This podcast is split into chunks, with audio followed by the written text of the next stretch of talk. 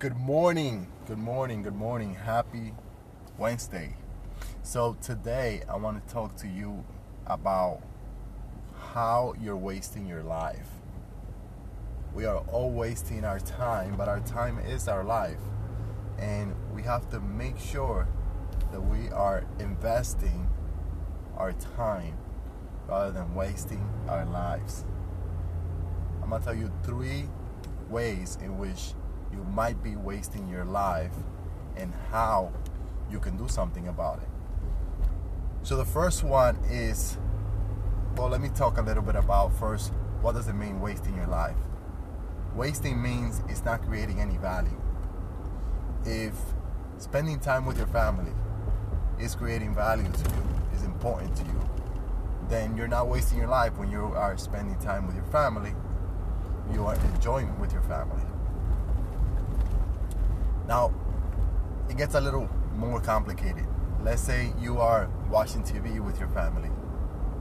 Well, if you're watching TV, senseless TV, and you just you watch two to three hours of TV sitting next to your family, of your loved ones, of your loved ones, every day, then you are wasting your life with your family. Right? You are not growing together. You're not having experiences together. You're simply just watching TV for hours every day. So instead, what you can do is you can go out and have experiences with your family. You can go out and go to the park with your family. You could go out and go to a different place with your family. Go hiking. Go have an experience with your family or just simply have a conversation with your family. Help each other get to know each other a little better, and then who knows, maybe you could transform that person's life, and that person could transform your life. So, what's another way you're wasting your life? Well, one of the most common, especially for millennials, is switching jobs, or more specifically, switching um, industries in between jobs. So, why is that a waste of life? Well, when you go into an industry, let's say you go into the retail industry, you start to learn about the industry. You start to educate yourself about what it is that makes that industry successful. I hope, right? I hope you're working on yourself. You are becoming a retailer. You are becoming uh, either a great salesperson or a great manager in the process. So, the more time you have in retail, the better you're going to get at retail. But what happens if you switch to manufacturing? Uh, then there's a whole different aspect of business that you need to learn. There's a whole different aspect of management.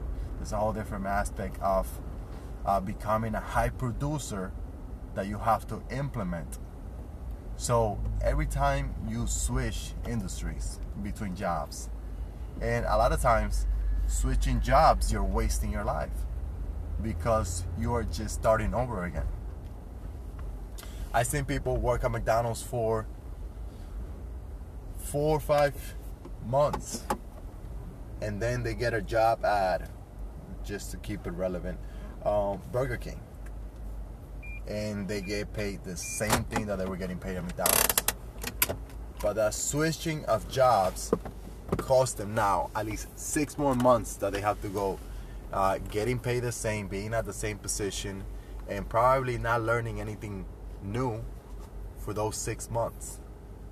Right? More importantly, I see that learning curve. So they're cutting that learning curve and starting over again. If you need it, I would I would advise you to do it. If you need the training, if you need the repetition, do something like that. But at the end, you are wasting your life because you are not moving forward. You're not learning new skills. You're not learning, going in depth about that job or that career. So, what can you do about it? My recommendation is to stick to it. Stick to whatever job you have. If you want to change, try to remain within the same industry unless you're really passionate about the industry that you're gonna go, go be going into next, unless that's your calling. Then, if that's the case, chances are you're not gonna be doing much switching after you switch to that new job.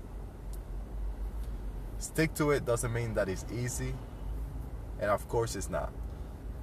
That is why most people switch jobs because after six months, the employer tends to ask for either clarify expectations or ask for more productivity. Because once you've been uh, trained and integrated into a company, they expect more. They expect you to grow. They expect you to become more productive. They expect you to be worth more than a person that they will hire right off the street the same day. So you are expected to grow. And chances are, if you're working for a good company, if you grow within six months, you should be getting some type of compensation, some type of raise, some type of bonus structure where you're getting incentivized for becoming more productive. The third way you are wasting your life is by not developing yourself. Jim Rohn is one of the best teachers I know. He said you should be working harder on yourself than you do on your job. Your primary purpose should be to become a better person at whatever you are doing. This means we should be devoting time, energy to becoming a better person, whether that is learning how to communicate better, learning a language, becoming better at um, understanding people, becoming kinder. Whatever skills you see that you need, you work on those. And those skills, guess what? Those skills you're gaining and you're gaining for a lifetime. So that's why I believe this is one of the most important areas that you should stop wasting your life and start working on yourself. Start developing yourself to be an above average person because an above average person usually gets all the rewards.